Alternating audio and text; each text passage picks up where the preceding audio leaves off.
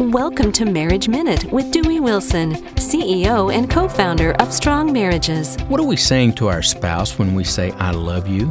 Is it like the way we love pizza or a new dress, or how is it different? Maybe the only way to know for sure is to complete the love chapter checkup found in 1 Corinthians chapter 13. Only here, your spouse provides the response instead of you.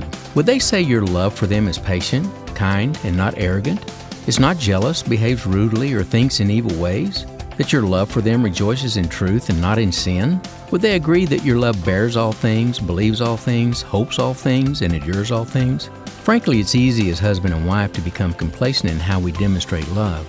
So occasionally taking the Love Chapter Checkup is a great way of reminding us the true meaning behind I love you. Our mission is to build godly, strong marriages through biblical principles and meaningful relationships. For more information about strong marriages, we encourage you to visit our website at strongmarriages.com.